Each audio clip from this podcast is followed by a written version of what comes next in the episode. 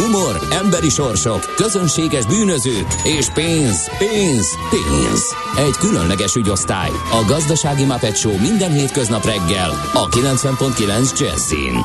De is figyelj, ne csak a bárányok hallgassanak. De miért? Ha nincs pénzed azért, ha megvan, akkor pedig azért. Millás reggeli.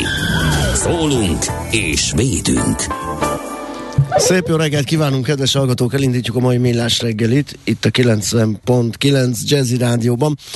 Április 28-a csütörtök reggel van, pont fél hét, és itt van Mihály Csandrás. És itt van Gede Balázs is. Jó reggelt kívánok én is az egybegyűlteknek, a hallgató közönségnek, amely tagjai a 0 30 20 10 9 0 9-es SMS, WhatsApp és Viber számon kontaktálhatnak az épp stúdióban ülő műsorvezetői párosra. Tanult kollégám nagyon jól olvassa a kalendáriumot. Tényleg, április 28 Felolvasni nagyon tudok. Kérlek szépen egészen, egészen örülök a saját hangomnak, nem azért, mert ilyen reket, hanem hogy egyáltalán ilyen szépen a magam módján ö, artikulálni tudok. Tegnap kicsit telelődtek érzéstelenítővel, megint fogászati kezelésem volt, és ez a rágóizom, ez egy ilyen gombócá így összeugrott, olyan, mint hogyha jó pofán vertek volna balról és hát a vacsora, vacsorázás is elég nehezemre esett, így, kellett így újabb betömködni a falatot a számba, mert nem nyílt csak egy kis résnyire, úgyhogy ehhez képest egészen kiválóan érzem magam, és hát majd az időjárás talán, az, arra mit mondtak, hogy majd holnap lesz jobb, vagy ez Tudom ez, én, most már ez ebben a, az időjárásban a, sem bízhat Hát őrület, itt van április vége, és meg lehet fagyni komolyan. 0630 20 10 909 SMS WhatsApp Viber szám ez. Kérem szépen, április 28-áról azt kell tudni, hogy Valéria napja van. Igen. Igen. Kedves Valériák. Kisztihánda Valériáknak nagyon-nagyon sok névnapunk van, még kiragadnék kettőt, vagy hármat, vagy négyet. A vitálisok, a vitézek, a vitoldok és a vitoldák, valamint a fedórák, feodórák, ménrótok, bulcsuk, demények, nimródok, tehát csupa ö, ős magyar nevű ö, hallgató ünnepel ma. Megnéztem, nem fogunk tudni zenét küldeni a Valériáknak, a KFT kiváló szerzőjét nincs, kerestem, nincs meg a Rózsák Valériának című Igen. kitűnő daluk. Nos. No, mi köthető még ide 1947-ben reppenjünk vissza április 28-ára, amikor Thor Heyerdahl társaival elindul a dél-amerikai Kallau kikötőjéből az általuk ősi mintára épített Kontiki nevű balszafat utajon a csendes óceánon át Polinéziába. Ezt minden évben megünnepeljük. De hát ez egy nagy dolog volt. Hát az ötlet dolog. zseni, áll is Persze. a Thor Heyerdahl nem kevésbé az erről szóló könyv. Megint csak, úgyhogy... Új hallgatónk meg mindig van, úgyhogy minden évben a Igen. Kontiki nevű baszafa tutaj elindulásakor Sőt, vannak, szerintem akik... a fiatalabbak már lehet, hogy nem is nagyon értik ezt a Lehet, mi a az a tutaj, mi az a baszafa, baszafa miért volt miért ez óriási és dolog. ki az a Thor Heyerdahl. Ugye azt akarta bebizonyítani Thor Heyerdahl, hogy Dél-Amerikát benépítették Polinézia irányából is akár és uh, aztán utána a RA 1-es vagy 2-es, az meg, az meg, hogy az egyiptomiak elérhették az amerikai földrészt, azt meg azzal bizonyította be, hogy, hogy papírus hajón szállt uh-huh. át az, az Atlanti óceán. No, hát uh, aki kíváncsi erre, Thor Heyerdahl remek könyveit olvasgassa. 1944-ben azonban át kell uh, helyeződni figyelmünknek, de maradva április 28-án, hiszen a német megszállás követően az első deportáló vonat sajnálatos módon pont ezen a napon indult el, méghozzá kis tartsáról 1800 fővel, javarészt 10 és 60 év közötti férfiakat és 10, 18 és 50 év közötti nőket pakoltak fel a marhavagonokba. A szerelvény május másodikán megérkezett Auschwitz-Birkenauba. Erre is emlékezzünk, nagyon szomorú dátum. Aztán nézzük a születésnaposokat. Hát én nem, nem gondolom, hogy ez nem egy titkos üzenet szerkesztő úrtól, hogy megemlékezik Franz Karl Ackhard porosz természettudósról, aki 1753-ban született ezen a napon, és az európai cukorrépa termesztés és cukorgyártás megteremtője. Maci, szerintem ezt te kaptad. Igen, mindenképpen én én. Uh, nem tudtam, hogy a poroszok, mit adtak nekünk a poroszok cukorrépa termesztés. Igen.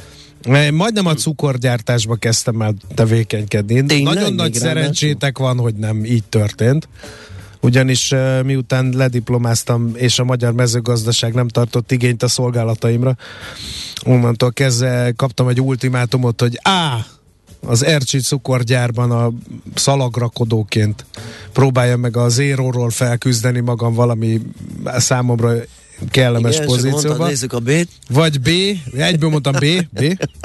Ugyanis láttam előtte, hogy mi folyik a szalag mellett a cukorgyárakban a kampány idején, mert azt így hívják, a, Aha. amikor ja, csúcsra persze. járatják az üzemet. Mondtam, hogy B, B, B, B egyből, és hát ez pedig sajnos az újságírói pálya felé. Hogy akkor beülök megint az iskolapadba, és átképzem magam. Hát azért azt szerintem Igen. mégiscsak egy jobb választás volt, így az eredmények láttam. William McBrazel, amerikai farmer, és ezen a napon született 1899-ben a Roswelli UFO szerencsétlenség állítólagos szemtanúja. Ő. Oscar Schindler, német gyáros, a második világháború idején végzett zsidómentő akciót a Schindler listája című film mutatja be. Engem nem győz meg a film, de lehet, hogy nem értő szemmel nézem. Már miről? Hát hogy ez kivitelezhető volt, vagy, vagy mi? Nem azt, hanem nekem, én, én nem tudok szabadulni a gondolattól, hogy az elején vegytisztán üzleti hasznot remélt ebből a manőverből, és utána rájött, amikor már kicsit nehezebb, nehezebb volt a helyzet, hogy ja, hát ez humanitárius tevékenységként is felfogható. Ez teljesen lehetséges egész addig, amíg nincs közvetlen tapasztalása. Igen addig, addig simán gondolhatja, hogy hát egy üzlet kicsit piszkos, kicsit gáz, de, de csináljuk, ez van, üzleteljünk velük, és amikor közvetlen közelben megtapasztalja, és emberekkel és, és áldozatokkal kerül kapcsolatba, akkor megfordul gyökeresen a szemlélete. Szerintem ilyen már volt, és lesz. Terry Pratchett angol fantazi író született ezen a napon 1948-ban, és egy nagyon híres személyiség 71-ben Mihály Csandrás indián gladiátor medve származású magyar rádiós személyiség. Jaj, a Mélás oszlopos tagja, a magazin főszerkesztője, számos magasrangú, magas látogatottságú üzleti esemény moderátora, és még sorolhatnánk, hogy mi minden. Jaj, de kedves, kedves vagy, Maci, boldog születésnapot kívánunk Kap... neked, a stáb. Teljes. Nagyon kedves, nagyon szépen Nem köszönöm. Éve. Könnyekig hatottál, viszont kaptam egy ajándékot. Szerintem egy csaj írta, de javíts ki a tévedek. Rá van írva. Oh Ugye ez ilyen női írás? Olyan, bár vagy az nyom, nyomtató nagybetű, tehát nagyon nehéz. Aha. Az Hiszafej inkább nőiesebb, én is arra gondolnék. Azzal ráír, hogy Mihálovics András részére, és egy kis kiadványt tartok a kezemben, melynek címe Te jó ember vagy? És egy ilyen kis képregénnyel világos ved, ved, vezeti végig a, ezt a kérdést. Ismerd meg a jó fiút. Ha, jó, e- ha, ha a jó emberek mennyibe kerül, mennyibe kerülnének, ő lenne az első köztük köztük. És akkor erre a valóban megnyerő mhm. fiatalember, hát próbálkozik az ember, betartottad a tíz parancsolatot? Többnyire. Tényleg nem bánnád, ha megnéznék őket kicsit közelebbről? Hát rendben. Hazudtál valaha? Igen, ki nem? És akkor így végig megy a a, a tíz parancsolaton. Igen, ez, jó. ez valamiféle vallási kiadvány lehet, tehát ez alapján az utolsó két kocka meg arról szól, hogy de Isten meg fog nekem bocsátani, nem? Nézzük, mi lenne a bíróságon. Bíró úr, tudom, áthágtam a törvényt, de megjavultam, kérem, bocsásson meg. Úgyhogy ez valami egyházi kiadvány lehet, majd tanulmányozom. Hogy Nagyon helyes, hogy jobb emberré válj, mert Igen. mindig érdemes, Na, de ugye. akkor én erre kontráznék. Várjál, még az árnyékodban, ja. tényleg csak egy szó erre, egy minimális Penelope Cruz spanyol születési amerikai színésznő is ma ünnepel, de nyilván Igen. elfedi a... És ma van a szuperhősök napja. Véletlen? Még hozzá? Aligha. Ne. Ugyanis a Marvel 1995-ben indított el ezt a mozgalmat, az első szuperhős 1936-ban jelent meg nyomtatásban, ő volt a Phantom, akkor még nem volt Batman, meg Fekete Özvegy, meg Superman, meg Aquaman, meg Bigyómen, meg... nem is tudom ezeket Na mindegy, én sem tudom követni, úgyhogy hogy pont az én születésnapom van a szuperhősök hát napja. ez nagyon érdekes, hát majd megnézem. Én nem tudtam egyébként. Hát, nekem is jut valami, majd Igen. mindjárt átböngészem, de ez nagyon menő, ezzel, ez akár csajozni is lehetne, ugye, hogyha kicsit korábban ez kiderül, de arra, hogy nem akkorodra utalok, de hát de, tudod, a de, utal, meg a, a... Én már olyan vagyok, mint a UFO kutató az 51-es körzet, tehát nyugodtan lehet. Ezzel is Igen. nézzünk szembe azért. Hát muszáj. Igen. Na még egyszer elmondjuk 0630 20 10 909, hogyha az utakon láttok valamit. Én nem tudtam megállapítani, mi van. Mm, A Budaörsi nem volt annyira zsúfolt, de elég fura fazonokkal jöttem együtt. Uh, hogyha van információtok az utakról, küldjétek, hogyha nincs, akkor meg azt, hogy nincs. Nézd a Millás reggeli adásait élőben a millásreggeli.hu oldalon. Millás, Millás reggeli, a vizuális rádió műsor. Na nézzük, hogy ki mit ír ma reggel a lapokban. Hát a legnagyobb breaking mindenképpen az, hogy meghosszabbítja a kormány az árstoppot. A legfontosabb ebbe a körbe bevont termékekre ezt a miniszterelnök jelentette be. Július 1 Július 1-ig akciós lesz a csirkefarha. Ó, oh, hála az égnek. meg az étolaj, meg a benga. Uh, A kérdés az persze, hogy ennek milyen gazdasági hatásai lesznek, mert uh, hogy ugye ezt valakinek ki kell fizetni, ezt nem győzzük hangsúlyozni, mert nincs ingyen ebéd. Azt mondja, egész Európában emelkednek az árak, ennek elsődleges sokkal háború, amíg a háború nem ér véget, az á- árnak nőnek, a kormány mindent megtesz annak érdekében, hogy a családokat megvédje a következményektől, ezért érvényben maradnak az alapvető élelmiszerekre február 1-től bevezetett árkorlátozó, illetve az üzemanyagokra egyszer már meghosszabbított ársapka intézkedések szó szerint ezt mondta a miniszterelnök. Aztán itt van még egy pár másik hír is. Ugye elég nagy gubanc kezd lenni a gázszállításokban, mert hogy a Gazprom elzárta a lengyelek felé is, meg a bolgárok felé is a csapot. De azt ugye kell tudni, hogy Magyarországra Bulgária felől érkezik gáz. Viszont a külügyminiszter megszólalt, hogy nem kell aggódni. Úgy látjuk, a tranzit útvonal működése zavartalan, de természetesen figyelünk, kapcsolatban vagyunk a bolgár, a szerb, valamint az orosz kollégákkal, ezt mondta maga a külügyminiszter, és a bolgár és szerb energiaügyi miniszter is megerősítette, hogy szerződés szerint zajlik az orosz földgáz szállítása Magyarországra, Törökországon, Bulgárián és Szerbián keresztül. Ez is egy érdekes hír, A valamint... napi pont, a, bocsánat, a napi.hu is ezzel foglalkozik. Morten Friss nemzetközi elismert gáz stratéga tájékoztatta a napi.hu-t, és azt mondják ez ügyben, vagy azt mondja ő ez ügyben, mert ugye attól lehetne félni, hogy ugye a bolgárokon keresztül kapjuk a, a, mi a gázt, ha nekik nem lesz elég, akkor esetleg azt megcsapolva hozzánk sem áll, mondjuk elegendő, de Állítólag a, a, ez a bolgároknak nem, nem megy, nincs lehetősége a bolgár hálózati rendszerüzemeltetőknek, hogy visszatartsák. A Visszatartani nem fogják, elhasználják magukat. Tehát, hogy most akkor éljük bele magunkat Hát a visszatartás az az lenne, hogy elhasználja, de állítólag erre nincsen lehetősége a bolgároknak. Hogy egy csőből nem tudod Ne, kivenni. ne én, én nem tudom, nem olvastam még végig a cikket, és végig fogom, hogy mi ennek az alapja. Ez egy nagyon fontos kérdés, De mert arra abszolút. gondolok, hogyha ha ez így marad a télen, és egy politikusnak, arra, aki a csőben előrébb áll, mint mi Igen. a sorban, arról kell dönteni, hogy az ő népe Hát, fázik, pontosan. vagy betartsa a nemzetközi Pontosan. szerződési kötelezettségeket, nekem nincsenek illúzióim arról, hogy mit fog tenni. Bizony, bizony, ez izgalmas, hogyha ezt érdemes Igen. olvasni a napi.hu-s cikket. Na, megindult a jogállamisági eljárás is Magyarország ellen. Az Európai Bizottság hivatalosan is megindította a jogállami mechanizmushoz kötődő eljárást, amivel a brüsszeli testet aktiválja az uniós költségvédelmét szolgáló feltételrendszert. Ö, írta, a, írja több sajtótermék, aztán Magyar Nemzet címoldal, Bige László milliárdos azonnali jogvédelmet kért a bíróságtól a gazdasági versenyhivatal által tavaly ősszel kiszabott 11 milliárd forintos bírság végrehajtásának felfüggesztéséért.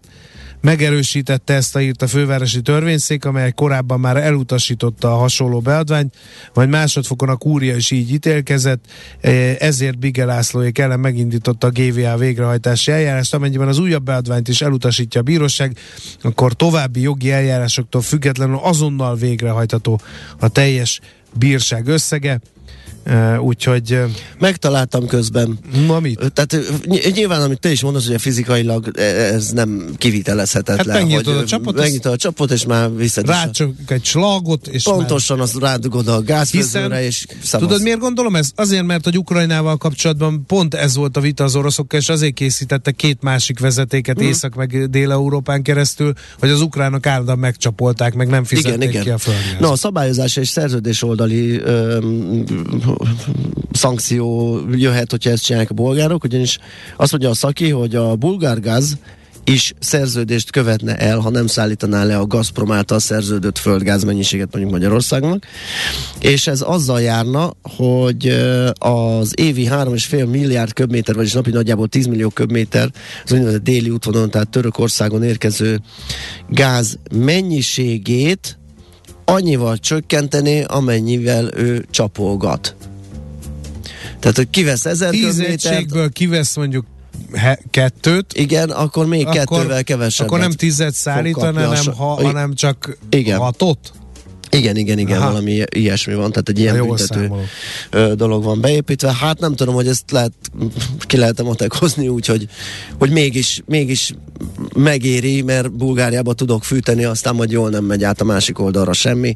A szerződéssel meg majd elvacakolunk meg a joggal. Hát, meg vitatkozunk. Szóval a lényeg az, hogy benne van a pakliba egy, egy rázósabb, rázósabb körén is ezt érzem. Hát én akkor elkezdem a jövő évi zsírtartalékaim felhalmozását ezen ünnepélyesen.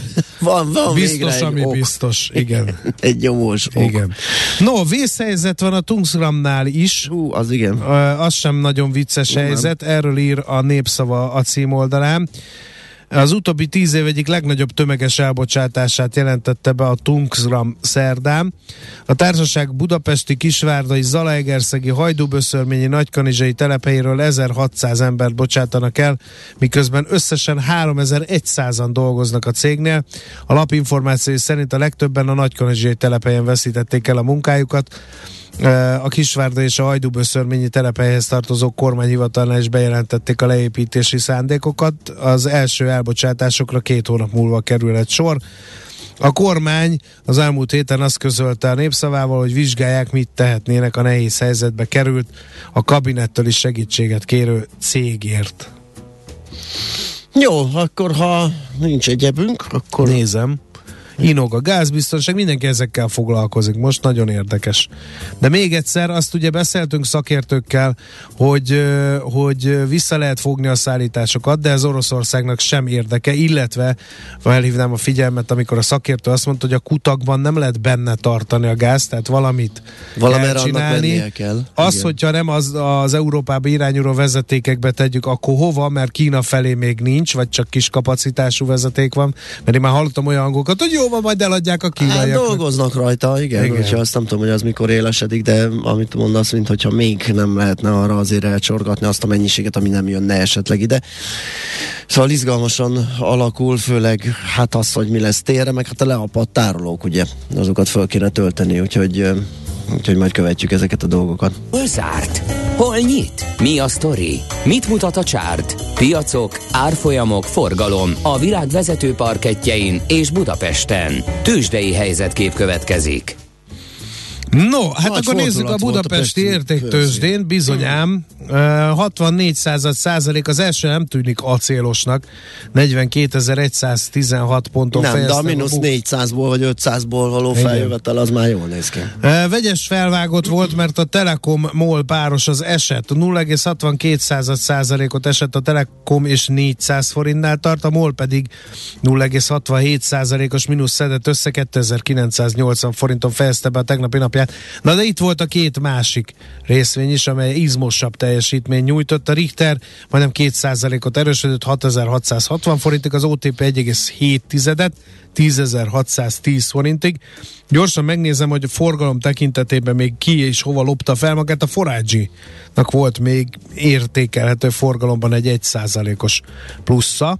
És akkor nézzük, nézzük, hogy mi van az x kategóriában, ugye a tőzsdei előszoba, és ott azt látom, hogy ö, nagy forgalomban ment, ö, vagy nagy forgalma volt a napnak, ö, és 0,85 százalékot esett vissza az árfolyam ebben a nagy forgalomban. Az évduffer is mondjuk rá, hogy valamilyen szinten értelmezhető forgalomban erősödött 4,5 százalékot, a Gloster stagnált, és hát más más hír talán nincs is.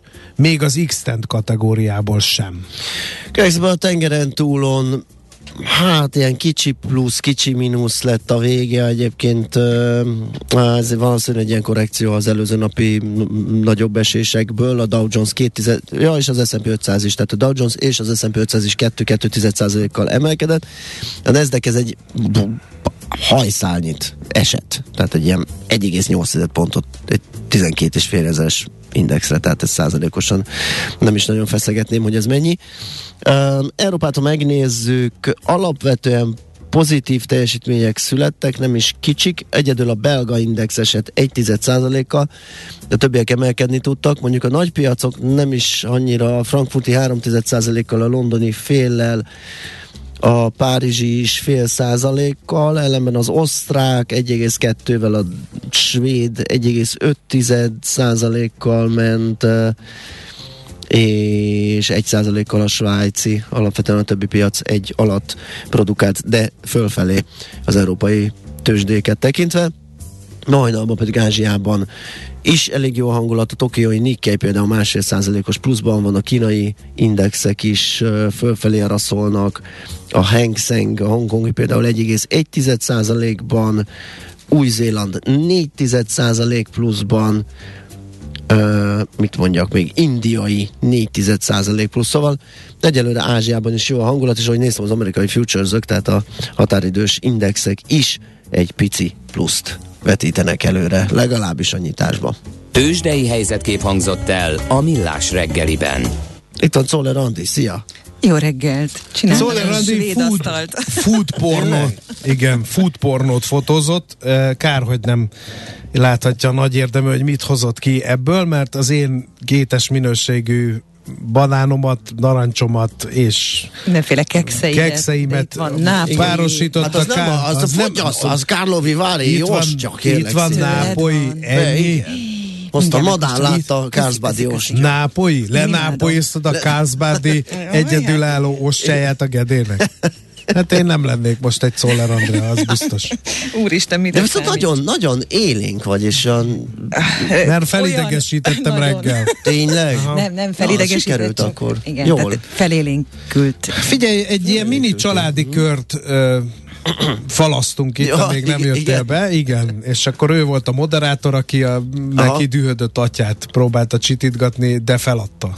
Mik történt? Azért jó, hogy ez nem tévéműsor van, mert ott azért valamiféle eredmény, valamiféle eredmény szokott körvonalazott, ja, itt, itt, nincs. Most, itt nincs. Ez egy ilyen folytatásos Egyszerű tele. voltam reggel pszichológus, meg moderátor, meg ügyvéd, Aha. meg minden. Minden, ah, igen. És ettől így kivirultál. Hát felélénkültem, igen. Jó van, hát akkor kérem szépen ilyen remek hangulatban jönnek a hírek, nem tudom, az összetételét tekintve nem, nem vidám, gondolom, de, de azután biztosan jövünk vissza és folytatjuk a millás segélyt itt a 90.9 jazzim.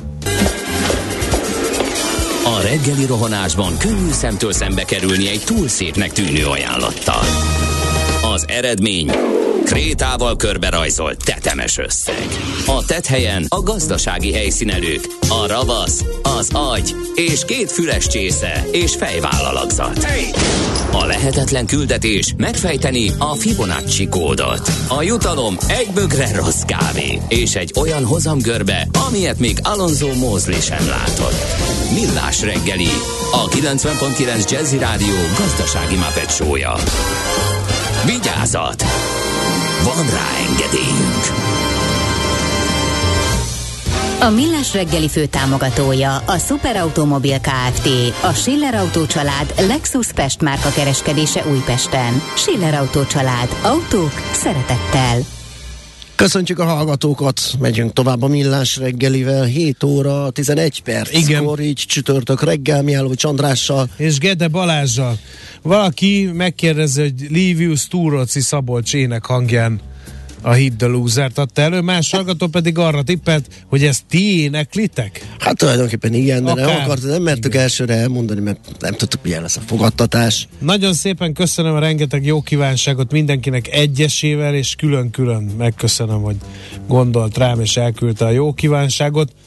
Volatilis csütörtököt kíván Aztán Madár Csicsergős optimista jó reggelt kartársak, egy-két kamikázes, sávnegligáló, őstulok, Schumacher autós na, vala, na, valami ilyesmi valami van a levegőben. igen reggel. Én is ugye itt mondtam, hogy nem feltétlenül sűrű a budaörsi, de fura az összetétele a kollégák ö, tekintetében, akkor ez, ezt megfogalmazta igen. a hallgató. Igen. Út és forgalmi viszonyokról számol be délkartás, de ezek kétes szavatosságok, úgyhogy ezt már nem mondom el. A frisseket mondjuk Viszont most. várjál. Igen. A Gézúnak a, ja, a, hát a mini novellája. Igen. Egy fiatal Gizi a villamoson menetiránynak háttal ült. Halszák a mintás nadrágja, fekete cipője volt. Könyvet olvasott, a lapjai már sárgák voltak, a lábai csak pár centire, de nem érték el a padlót. A villamos mozgása lóbálta, de ő oda se figyelt rá. Remek. Bravo. Látom a Ezeket összegyűjtjük, Gézunak kiadjuk Igen, ezeket a kis egyperceseit. Óriási irodalmi siker lesz. Az biztos, a kortárs irodalom gyöngyszeme. Budapest legfrissebb közlekedési hírei, itt a 90.9 jazz Egyelőre a egyetlen egy baleset nehezíti a közlekedést, ez pedig a 13. kerületben a Vágány utcában történt befelé a Dózsa György út előtt. Nézem, hogy hol lehet még ma a fennakadásra számítani. Lezárás van a hetedik kerületben, az Akácfa utcában, a Dob utca és a Király utca között, ugyanis ott darúznak, illetve egyirányosították a 13. kerületben a Besenyei utcát, a Hegedűs Gyula utcától a Pannónia utca felé, mert ott meg csatorna felújítási munkálatok zajlanak. Az Utinforma arról tájékoztatja az utazó közönséget, hogy az m 0 autóút keleti szektorán az M3-as autópálya felé vezető oldalon az 50-es és az 52-es kilométer között zajvédőfalat telepítenek. A forgalom sáv elhúzással halad, illetve a Pécel Rákos Csaba csomópontban nem lehet felhajtani. A 11-es főúti végcsomópont irányába kerülni a Nagy Tarcsa Rákosliget csomóponton keresztül lehet az m 0 autóútra. Budapest, Budapest, te csodás! Hírek, információk, érdekességek, események Budapestről és környékéről. Na, megszületett a döntés, tegnap ez nagyot ment, de hát azért elmondjuk mi is foglalkozunk vele, ugye, hogy bírságot szabhatnak ki majd nyártól a Budapest területén szana széthagyott kere, bérelt kerékpárok és elektromos rollerek után, ugye az lesz, hogy először azért, hogy ezt megalapozzák, vagy ennek elősegítsék azért valamilyen rendezett megoldását, mikromobilitási pontokat fognak felállítani. Na, most akkor én ezt megkérdezem, anélkül, hogy vitatnám a döntést, ez jó ötlet? Ezt azért kérdezem, mert hogyha Tudom, a mikromobilitásnak pont az a lényege, hogy innen megyek ide. Ha én most ott elkezdek mondjuk az ellenkező irányba mikromobilitási pontot keresni, uh-huh. majd túl megyek a célpontomon, eh, hogy egy mikromobilitási ponton tegyen le a, a szóban forgó járművemet, akkor pont a lényege vészel a mikromobilitásnak. Vagy főleg téved? az erről, nem téved, főleg az erről esetében, ami ugye klasszikusan akár ilyen busz megállótól a, mit tudom, a hát ház sarki csemegésig tartó útvonalra szól. Ez ugye akkor lehet megoldás, hogyha ezek a mikromobilitási pontok sűrűn fognak elhelyezkedni, mert 100-200 méterért nem biztos, hogy lemondasz egy egy kilométeres e- e-rolleres vagy másik kilométeres kilométeres elrolleres útról, és, és még azt kéne tudni ugye a, a, a felhasználás módját, hogy mennyire sűrű a nagyon rövid távú felhasználása az elrollereknek, mert hogyha igen, akkor baj van. Tehát akkor, akkor nagy vissza. Az üzleti modellre. Hát igen, igen, igen, igen. Hogyha mennek vele legalább, nem tudom, két-három kilométert, akkor el tudom képzelni, hogy ez az egy-kétszáz méter egyik ponttól a másikig, amíg lerakják, nem lesz visszatartó erő, de hogyha sokkal rövid távú használat, akkor bizony azzal baj lesz. No, és képzeld el, ugyanez a fővárosi rendelet meghatározza, hogy a fővárosi közgyűlés belefoglalta a főváros közterületenek rendjét szabályozó rendeletébe, figyelem, az állati szörme és bőrtermékek nem árusíthatók fővárosi tulajdonú közterületeken. Helyes. És a hagyományőrző rendezvények? Azt csináljon műszörből hagyományőrző az nem hagyomány, cuccot. mert nem ismerték a honfoglaló eleink a műszer. De ránézésre úgyse lehet tudni. Úgyis valami műanyag kábelkötözővel van fölrögzítve, a, nem tudom, a kacagány, meg a nem tudom én Meg se Van abban bőven. Felháborítónak tartom ezt a dolgot. Valami kivételt tehetnének ebből. Kizárt. Nem. De. Na mindegy, még jó, hogy nem ülünk a fővárosi közgyűlésben. Minket mert partalan vitává alakítanánk ezt a igen, fontos igen. kérdést. Szóval meglátjuk, stábunk megkereste az egyik ilyen rolleres céget, egyelőre nem tudják, hogy érinti őket. 23 szerződésük van kerületenként Budapesten, és mindenhol más lesz a bírság összege, lesz egyáltalán. Ahogy lesz konszenzus, jelzik, hogy milyen megoldás született Úgyhogy...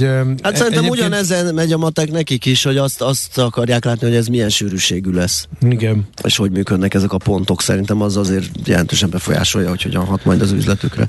No, gyorsajtás a fővárosban, erről is van egy hír. Kérem szépen itt ide még beszuszakolnánk fővárosi rovatunkba. 6 óra alatt 153 gyorsajtót fényképeztek le Óbudán. A harmadik kerületi kapitányság április 13-án tartott sebességmérő akciót. Két helyszínen, kettő helyszínen, 6 óra alatt 153 gyorsajtóról készítettek felvételt, két percenként egy járművezető átlépte a sebességkorlátozást, így most ők közigazgatási bírságra számíthatnak. Úgyhogy hát ez sok mindent elmond, igen. A kérdés az persze, hogy mennyire jók ezek a sebességhatárok, mert van, amikor ha betartod, akkor egy közlekedő közösség fordul ellenet, hogy mi van mazsola, nyom már meg a gázpedált, mert Igen. nem lehet itt 50-nel tötyögni. Na mindegy, szóval ez egy ilyen érdekes szelete a, a budapesti hétköznapoknak, a különleges városélmény. Hm? Hát... Az még belefér? Bele, bele. Különleges városélményt nyújtó programokat hirdet, vagy hirdet ötletpályázatot a fővárosi önkormányzat, kérem szépen. Kulturális programok, művészeti produkciók, kísérleti városi projektek. Ezekre lehet pályázni. A Budapest főváros önkormányzat és a Budapest Brand ZRT várja a pályázatokat. Budapest Tuning pályázati felületen egyénileg vagy csapatban, lakóközösséggel bárhogy lehet pályázni, civil szervezeteknek, egyesületeknek, kollektíváknak, fesztivál szervezőknek, bárkinek. A kiírók új találkozási pontok létrehozását, izgalmas szabadtéri aktivitásokat, alkotásokat, új zöld felületeket és közösségi funkciók létrejöttét ösztönzik. Hát adjunk be egy pályázatot, én egy két kecskét, meg három tikot itt legeltetnék. Tényleg, mint látványosság. Igen, és... Itt az irodaház előtt van az a völd, zöld terület, ami most hasznosíthatatlan, null hever, ott a dohányzóknak is egy sokkal eh, kulturáltabb, hangulatosabb, bukolikusabb, és játékos formában megismerkedhetnének az állattartás mindennapjaival, úgy, mint eh, etetés, trágyázás, ganékezelés, trágyaszarvas készítése manuálisan. Tehát tehát, hogy én ezzel... szarvas. Jó, oké, hát ez szerintem egy, már egy jó ötlet, de még azért csiszolgatjuk, aztán beadjuk a pályázatot. Nekünk a Gellért hegy a Himalája. A Millás reggeli fővárossal és környékével foglalkozó rovata hangzott el. A szerencse fia vagy? Esetleg a szerencse lánya? Hogy kiderüljön, másra nincs szükséged, mint a helyes válaszra. Játék következik. Na most hétvégén lesz a Babamama Expo és Kid Expo rendezvény a Budapest arénában. Ide lehet nyerni minden nap ö, egy páros belépőjegyet, amit majd kisorsolunk, a szerencsés nyertes viheti. Mai kérdésünk a következő, hogy mikor született Vekerdi Tamás gyermekpszichológus? A. 1935-ben, B. 1938-ban, vagy C. 1940-ben. A helyes megfejtéseket ma délután 16 óráig várjuk a játékkukac jazzy.hu e-mail címre. Kedvezzem ma neked a szerencse! Itt vagyunk, folytatjuk a millás reggelit még hozzá a jogállamisági eljárással, ugye elindított a Brüsszel, mindjárt megnézzük, hogy ez... Volt erről ugye a sajtó szemlében szó, de hogy ez mi a túrót jelent, és ez mennyibe fog fájni, Leginkább Ezt fogjuk végigbeszélni Weinhardt Attilával, a Portfolio.hu vezető elemzővel. Szerbusz, jó reggelt! Szia, jó reggelt! Sziasztok, jó reggelt kívánok, köszöntöm a hallgatókat is. No, ez a jogállamisági eljárás, vagy jogállamisági mechanizmus, ez, ez micsoda, mi a baj Magyarországgal, hogy megindították ezt az eljárást? Ez egy régóta készülő ügy, már másfél éve jogszabály van róla, és így, hogy most az Európai Bíróság is jóvá hagyta ezt a jogszabályt, összhangban találta az uniós keretekkel, ezért lép most az Európai Bizottság ebben az ügyben. Ez gyakorlatilag egy új eszköz az uniós tárházban arra, azoknak a, a problémáknak a kiigazítását célozza, hogy amikor az egyes tagállamokban olyan jogállamisági jellegű romlás történik, amely kellően szorosan összefügg az EU-s pénzek elosztásával, hogy akkor lépni tudjon a testület, és akár a pénzeknek a visszatartásával, ne Isten a levágásával, úgymond magatartás módosításra tudja kényszeríteni az adott tagállami mm. kormány.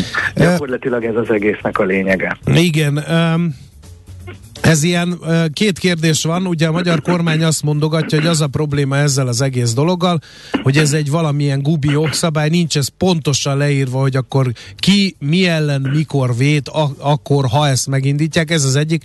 A másik pedig, hogy mondanál példát arra vonatkozvást, hogy mi az, ami mondjuk a hírek szerint úgy tűnik, hogy kiválthat egy ilyen mechanizmusnak a beindulását? Ugye az, hogy mennyire gumi jogszabály, hát ez ugye nyilván részben értelmezés kérdése, másrészt van egy uniós rendelet, amit jóvá hagytak a tagállamok minősített többséggel. Uh-huh. Ezt a magyar kormány és a lengyel megvétózta 2020 decemberében, de mivel nem volt egyhangúsági kötelezettség, ezért ez teljesen mindegy volt. Másrészt az Európai Bíróság jóvá hagyta ezt a rendeletet most a február 16-i döntésében, innentől kezdve semmilyen jogi probléma és uh-huh. értelmezési bizonytalanság bizonyosság nincs.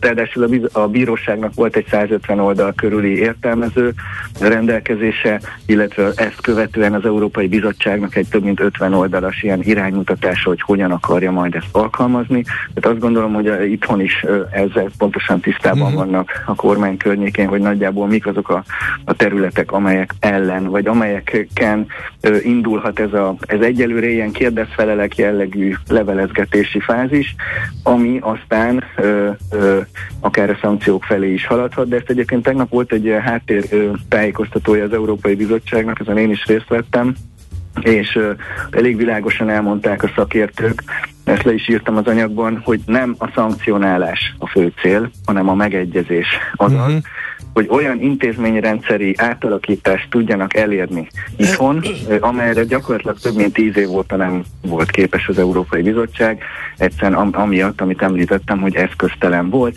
Ugye voltak az elmúlt tíz évben is ugye olyan úgymond pénzügyi korrekciós jellegű ö, ö, büntetések idézőjelben, de hát ugye ennek a gyakorlata az annyi volt, hogy amit a magyar kormány az adott fejlesztésre elkölteni tervezett, arra azt mondta a bizottság, hogy hát gyerekek, ez így nem jó, költsétek el másra, és nem volt belőle nettó forrásvesztés, és éppen emiatt nem volt olyan igazán intézményrendszeri változtatás kikényszerítő hatása, amelyet egyébként el akart volna érni az Európai Bizottság. Most uh-huh. viszont ezzel az eszközzel gyakorlatilag pontosan ezt kapta a kezébe, azaz, hogy egészen úgymond horizontális jelleggel tehát az összes pénzáramlást átfogóan tud úgymond hatást gyakorolni arra, ha esetleg mondjuk visszatart pénzeket, hogy ezt az említett uh-huh. változtatási elképzelést ezt keresztül tudja vinni. Mi az esély arra, hogy ez sikeres lesz már, mint a változtatások? Én egyelőre azt tapasztaljuk, legalábbis a kommunikáció szintjén kicsit elbeszél egymás mellett a kormány és Brüsszel,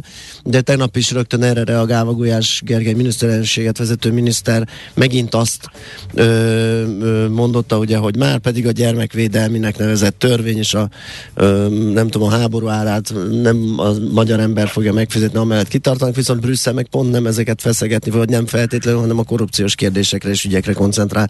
Tehát kicsit nem, nem látni még azt, persze lehet, hogy ez csak a felület és a kommunikáció, hogy hogy lesz majd ebből megoldás, vagy hogy lesz ebből valami konszenzus vagy megegyezés. Én azt gondolom, hogy lesz megegyezés. Tehát az nem igazán járható út, mert túl nagy a tét és túl nagy a potenciális veszteség a magyar államháztartás szempontjából, hogy gyakorlatilag nem lesz megegyezés, így nem indulnak el az új ö, ö, helyreállítási és új felzárkóztatási programok, illetve a régi, a 2014-20-as programból is gyakorlatilag még jó pár milliárd eurónk esetleg beragad. Tehát ez, ez, ez olyan út, amit nem gondolom, hogy be lehet vállalni. Ö, tehát épp éppen ebből adódóan akkor egy másik forgatókönyv az az. Ez nem azt jelenti, hogy mondjuk gyorsan lesz megegyezés. Aha. Tehát, ez, ez, tehát egyébként erre bármikor van mód. A következő két hónap során, ugye most két hónapos válaszadási határidőt kapott a kormány, ez június 27-én fog lejárni. Tehát én azt gondolom, hogy akár már akkor is lehet egy körvonalazódó megállapodás, de legalábbis a nyári hónapok során erre jelentős esélyt adok, hogy, hogy lesz ebből megállapodás, legalábbis legfelső szinten, aztán, hogy ebből mikor válik ez igazából a külvilág számára nyilvánvalóvá, az lehet, hogy ebben kicsit később történik meg, de egy igazából ősz környékére eljuthatnak odáig a folyamatok, hogy ez egyre jobban látható, hogy mik azok a pontok, amelyeket itthon kiigazítanak, és ezért cserébe ö, gyakorlatilag a pénzáramlások várhatóan majd megindulnak. Ö, tehát gyakorlatilag Milyen... van mindig mód Igen. megegyezésre ebbe a kilenc hónapos igen. folyamat során akarat. Politikai akarat kell hozzá, igen. igen. Milyen pénzeket blokkolnak, és mekkora összegről van szó? Ugye ezt mondták itt tegnap ezen az egyeztetésen is a szakértők, hogy nem ez a cél, hogy blokkolják, és ez egyébként is csak az eljárás legvégén lenne lehetőség de gyakorlatilag minden pénzáramlásra kiterjedhet ez. És ezzel gyakorlatilag azt a típusú bizonytalanságot is kivették a rendszerből, hogy akkor ez most csak az új, tehát a 2021-27-es periódusnak a pénzeire értendő-e, illetve a helyreállítási forrásokra, vagy esetleg visszafelé nyúlunk, úgymond az múltba.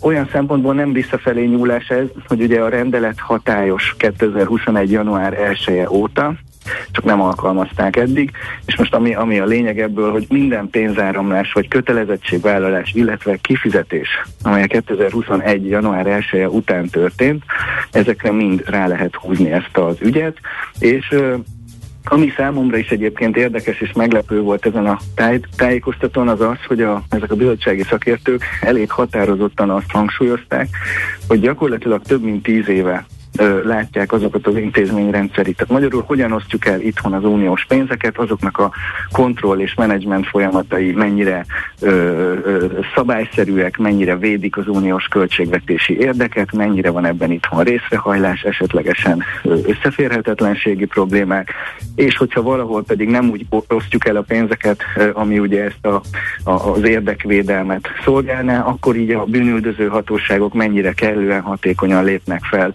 a problémáknak a felgöngyölítésében. Nagyjából ez az egésznek a gyökere.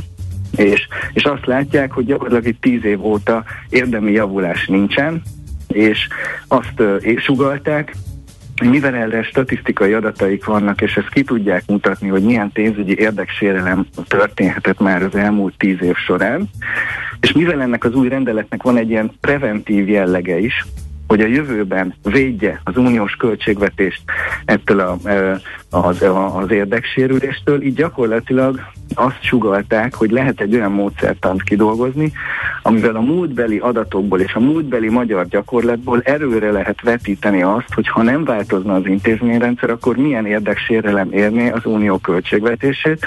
Oh. Tehát gyakorlatilag egyrészt lehetne szankcionálni a múltbeli, tehát a 14-20-as periódusból uh-huh. még nagyjából be, ki nem utalt 7 milliárd eurónkat, és mindezt rá lehetne húzni egy logikával a, a 21-27-es periódus összes pénzére is. És ez egészen addig így megy, dolog. Eh, amíg ki nem talál valaki valami más módszert, ami megint tíz évig működik, mire szemet szúr, és a többi, és a többi, de ez már csak írói munkásságom részeként. Igen.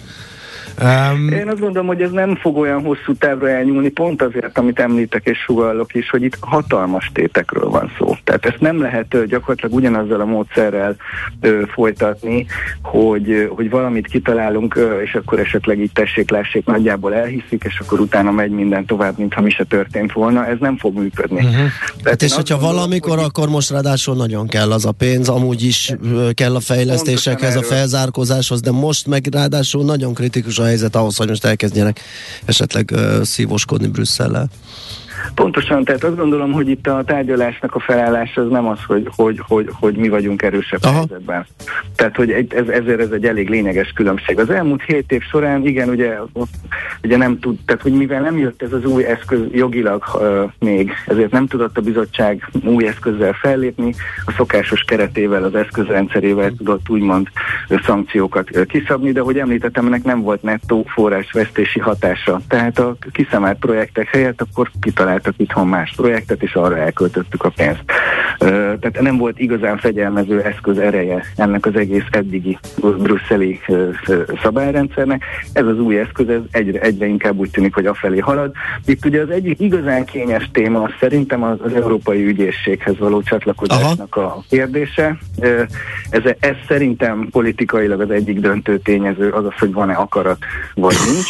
Ha meg, ha meg ehhez nem végsőkig ragaszkodik az Európai Bizottság, akkor az a nagy kérdés, hogy egy ilyen úgymond észt típusú mintára felállított itthoni korrupcióellenes hivatal, ügynökség, akármi, ez tud-e olyan intézményi garanciákat nyújtani, amelyet a bizottság elfogad, és így gyakorlatilag ez az ügy a nagyjából a megegyezés felé tud haladni. Világos. Szerintem ez az egyik kulcskérdés ebben az egész ügyhalmazban. Meglátjuk, hogyan alakulnak a tárgyalások, egyezkedések, és Attila, nagyon köszönjük, hogy ezt átbeszéltük. Jó munkát, szép napot! Köszönöm én is. Szia! Köszönöm Köszönjük! Szia! Jó, sziasztok!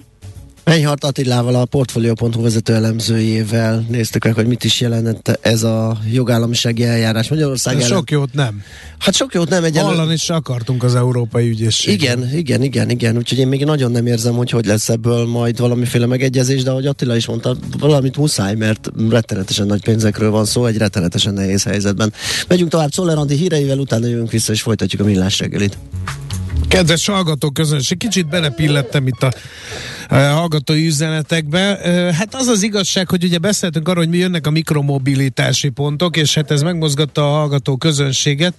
Belvárosban élőként írom, hogy erősen itt az ideje a mikromobilitási pontoknak, mert nem csak bosszantó, kimondottan balesetveszélyesek a gyalogosokra nézve száz számra elhaigált elrollerek a szélesebb utcákban is, keskenyekről nem is beszélve. Továbbá az autókra ráboruló példányok anyagi kárt is okoznak, nem is keveset írja a, a hallgató. Aztán az m 0 a 6-os út a város felé begyűjtötte az összes négykerekű esernyős mazsola autós, lépésben halad, írja némileg dörögve a, sáj, a szájsebész. Aztán a rollereket illetően hány olyan lesz, hogy valaki direkt feldöntés, akkor az utolsó használóra hárítják majd a, a büntetést, mond egy másik érvet a hallgató. Nem lenne erre szükség, a kultúráltan tudnák lerakni a rollert, írja Gyuri, mi ilyen egyetértünk. A bubit eddig is meghatározott helyeken lehetett letenni, a rollerek szanaszét és a gyalogosok útjába lerakva a zavaróak.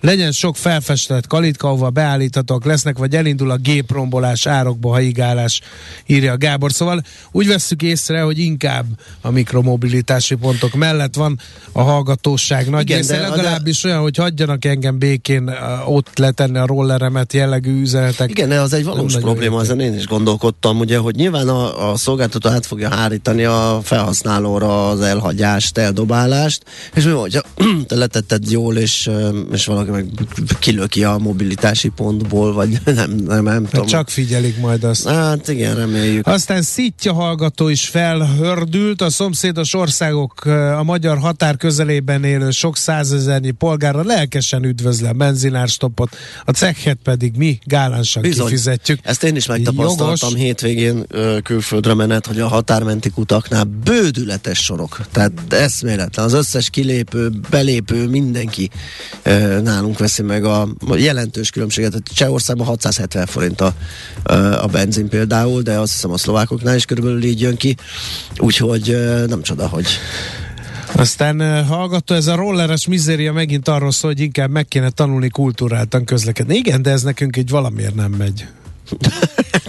Tehát meg egy csomó mindent így meg lehetne oldani, hogy nem kéne, nem kéne ugye ö, intézkedni, ha mi ilyen önszabályozó módon, kulturáltan, egymásra figyelve, előzékenyen, türelmesen, stb. stb. De hát ez nem megy.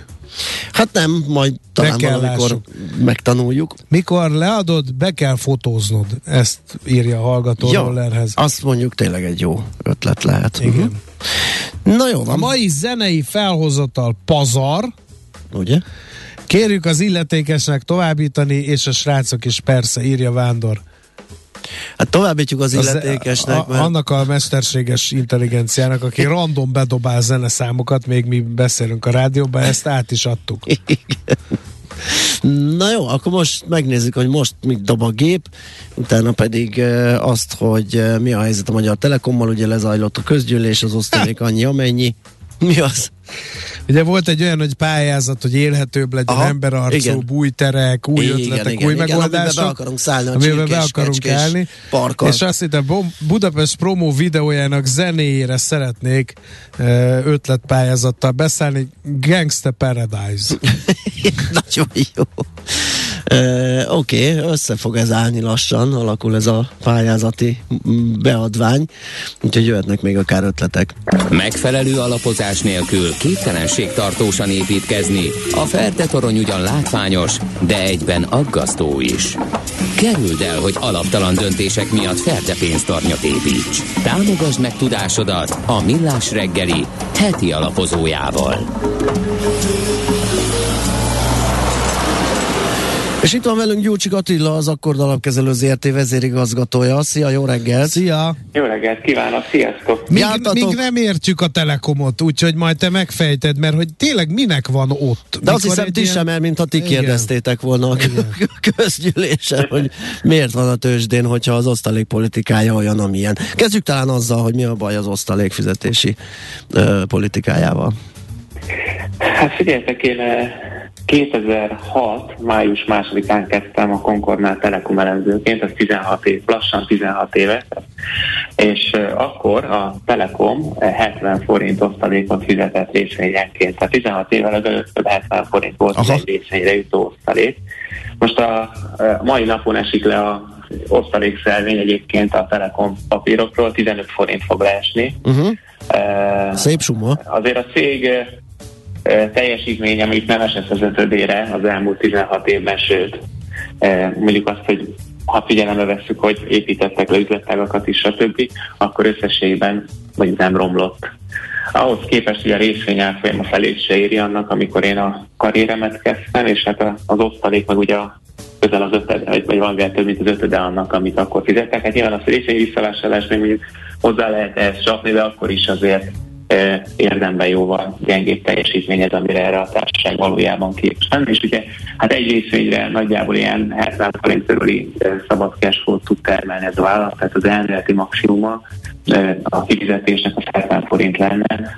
Idén is, abban az esetben, hogyha nem akarjuk, hogy az eladósodottság tovább csökkenjen. És ugye én azt mondtam a közgyűlésen is, hogy egyébként, hogyha ha egy, egy növekvő hozam környezetben, ahol alapvetően az infláció miatt növekszik a, a hozamkörnyezet, nem célszerű az adósságot leépíteni, miközben reál eszközzel fedezett. Tehát ugye ez elég logikus gondolat, de ezt nem feltétlenül értették. A, ami viszont fontos, és ugye ezt a kérdést is feltettem, hogy akkor mi végre van a, a Telekom a tőzsdén, hogyha ezek a kérdések valójában nem annyira fontosak számukra. És hát ugye ez egy érdekes helyzet. Én úgy látom, hogy, hogy a tőzsde egyébként egy nagyon hasznos intézmény. Tehát alapvetően képes egy vállalat teljesítményét nagyon profi megmérni, egy, egy, egy menedzsment teljesítményét nagyon jól összemérhetővé, értékelhetővé teszi, nagyon jó, nagyon pontos cégértéket ad, és ugye itt a B-t, ami azért a fejlődő piacok, piaci indexek zömében benne van, tehát itt azért nagyon komoly befektetői kör méri meg egy adott vállalatnak a teljesítményét, aki a bétre került, tehát ez nem egy, egy eldugott tőzs, de valójában, tehát ez egy, ez egy abszolút létező, működő piac. És ezt a, ezt a tulajdonságot ezt érdemben a Magyar Telekom nem használja arra, hogy megmérje az ő teljesítményét. A Magyar Telekom részvény árfolyam egyébként nem csak a Bux index elmúlt 5-6-10 éves teljesítményét múlja mélyen alul, hanem lényegében az összes régiós telekomvállalat, és nagyjából az összes európai telekomvállalatnak a teljesítményén rosszabb rosszabb egyébként a Deutsche Telekom részvényárfolyamának a teljesítményétől is. Annak ellenére egy rossz ennyire a, a Magyar Telekom részvényárfolyamának a teljesítménye, hogy maga a cég eredményessége, profitabilitása az elmúlt 5-6 évben jelentősen javult. Tehát nem arról van szó, hogy menedzsment feltétlenül rossz munkát végzett, sőt, valójában nagyon jó munkát végzett, csak ez a részvényárfolyamban semmilyen módon nem tükröződik.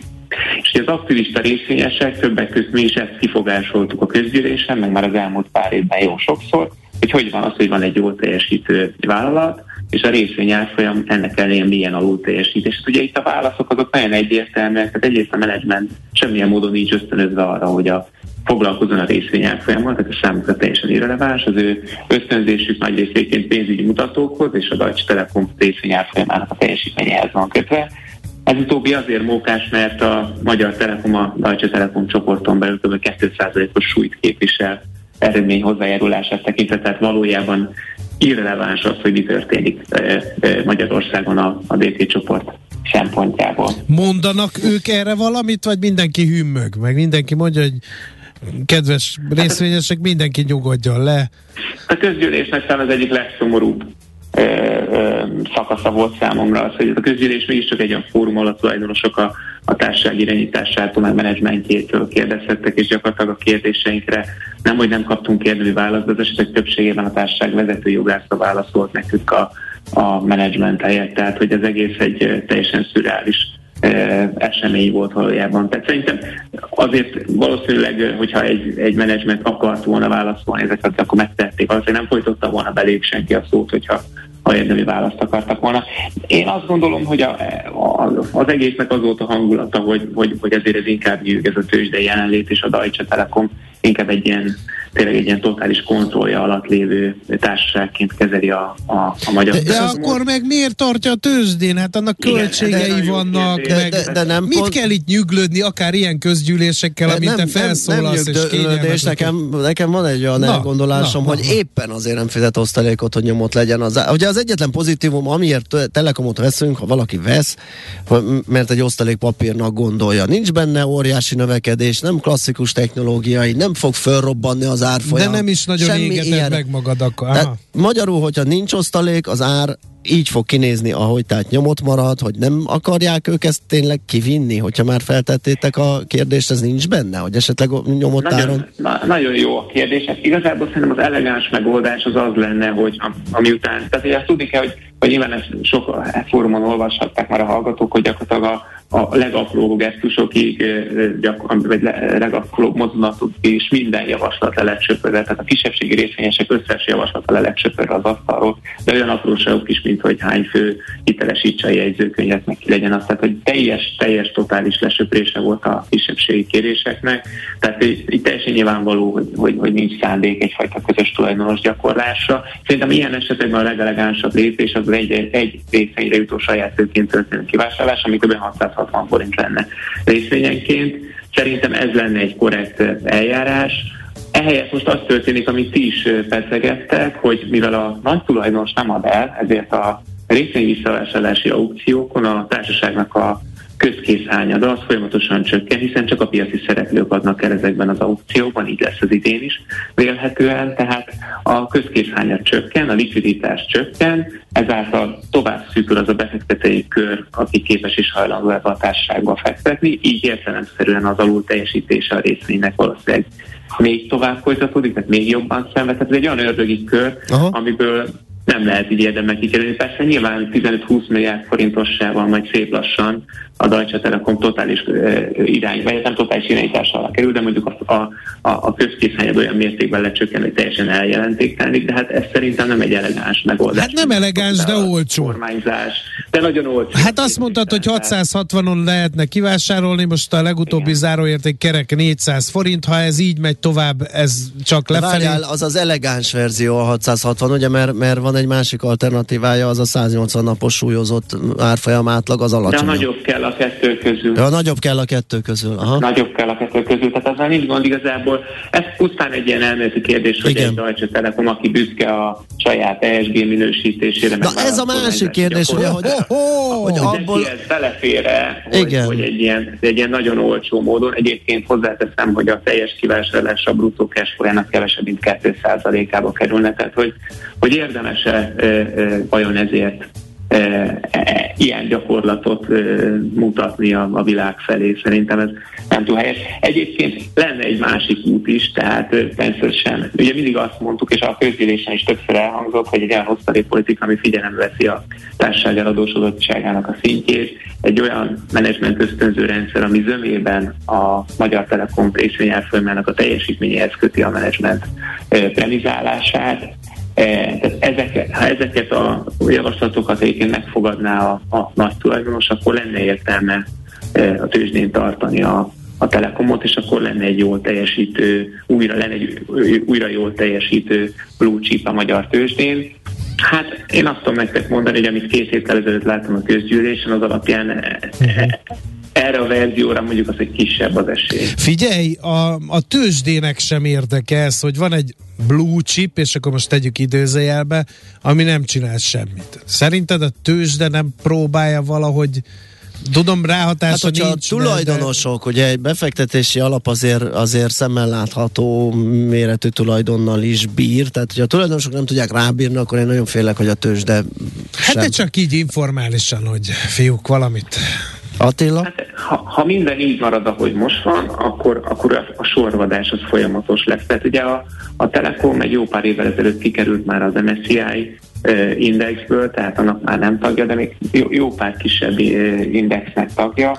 Nyilván ahogy esik a, a, a likviditása, meg a közkészhányada úgy fog kikerülni ezekből az indexekből, és várik egy ilyen jelentéktelen mert hogy az index tagságok egyik kritériuma, ugye, a likviditás. A hallgató nem érti, hogy ha, ha valami alul e, teljesít, akkor miért nem válik felvásárlási célpontát, de a hallgató nem figyelt, kicsi a közkészhányad. Tehát ha most mindenki elkezdi gyűjteni a Telekom részvényt, és ja, minden igen. felvásárol, akkor sem fog tudni szólni a ja. cég működése. Nem, nem, tehát hogyha a két hét előtti közgyűlésen a maradék 40%-i összes közkészányadon lévő részvényel oda mentünk volna szavazni, akkor értünk volna semmit. Tehát ez pont, uh-huh. pont mindegy ilyen szempontból. Van egy meghatározó tulajdonos, mondhatnám, hogy a kétharmad az kétharmad, és hát ugye ő, ő, ő ezt gyakorlatilag egy személyes vállalatként, vagy egy, egy, egy személyes kontrolljában lévő vállalatként üzemelteti. Klassz.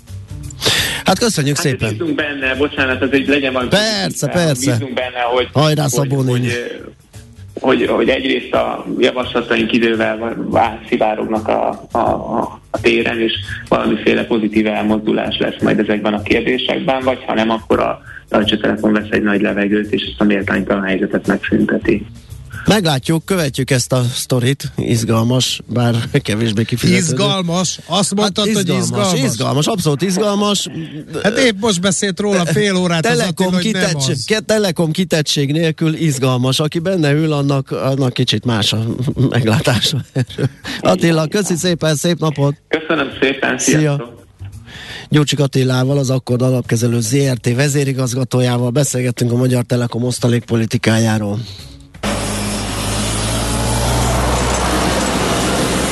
Heti alapozó rovatunk hangzott el a Millás reggeliben, hogy döntéseinket megfelelő alapokra tudjuk helyezni. Mit írnak a hallgatók, mielőtt hogy átadjuk a, te- a helyet? hallgatók a rollerrel vannak elfoglalva. Kultúrált közlekedés a szabályok betartásával kezdődik, de mikor a rendőr előtt megfordulhatok a dupla záróvonalon, az nem erre mutat. Hát nem. Írja Bruno hallgató. Aztán itt van még egy ilyen, hogy Balázs megnyugtatva, aki csak élni és élni hagyva szeretne létezni a fővárosban, az nem fog szabályosan lerakott rollerekhez nyúlni. Az viszont tűrhetetlen, ha ezzel visszaélnek a vállalatok és neveletlen felhasználóik. Ennek árát fizessék ők, oldják meg ők, ne azok, csak akik elviselik a jelenlétüket. Uh-huh. Aztán, miért nem lehet olyan rendeletet hozni, hogy külföldi rendszám autók nem tankolhatnak árstoppos üzemanyagot? Minden kútnál kellene egy stoppmentes kútfej is. Az biztos ilyen EU-s És mi lesz azokkal a honfitársainkkal, akiknek szlovák, és Rosenheimi, és stb. rendszámuk van? Igen. Őket talán kizárjuk? Bármilyen kevesen vannak, nagy ebből? bírnak. Igen. Úgy, Egyrészt, másrészt az uniós szabályok a termékek és szolgáltatások szabad áramlásáról szólnak. Nem lehet olyat csinálni, hogy stop csehszlovákok. Tehát, hogy mindenki tankolhat, csak a csehszlovákok. Igen, igen, igen, ez nehézségekbe ütközne. Na jó van, akkor jöjjön Czoller de a hírekkel mi azután jövünk vissza, folytatandó a millás reggelit. Nem egy évvel, mint megnyitjuk adótanácsadó irodánkat, kérem szépen a külföldi jövedelmek adózása lesz terítéken. Dr. Magyar Csaba, okleves adó szakértő, a Krisztál Vörvágy ZRT vezérigazgatója áll a kedves nagy érdemű. Igen. Ö, Még egyszer nagyon-nagyon szépen köszönöm. Nem tudom egyesével megválni megválaszolni a születésnapi jó kívánságokat. Imádlak benneteket, nagyon jól esik, szinte repkedek, nem tudom, hogy ez 130 kilósan hogy néz ki, de hát hol, holnap szó szerint. Tehát, igen. Ugye? Köszönöm még egyszer, tündérek vagytok.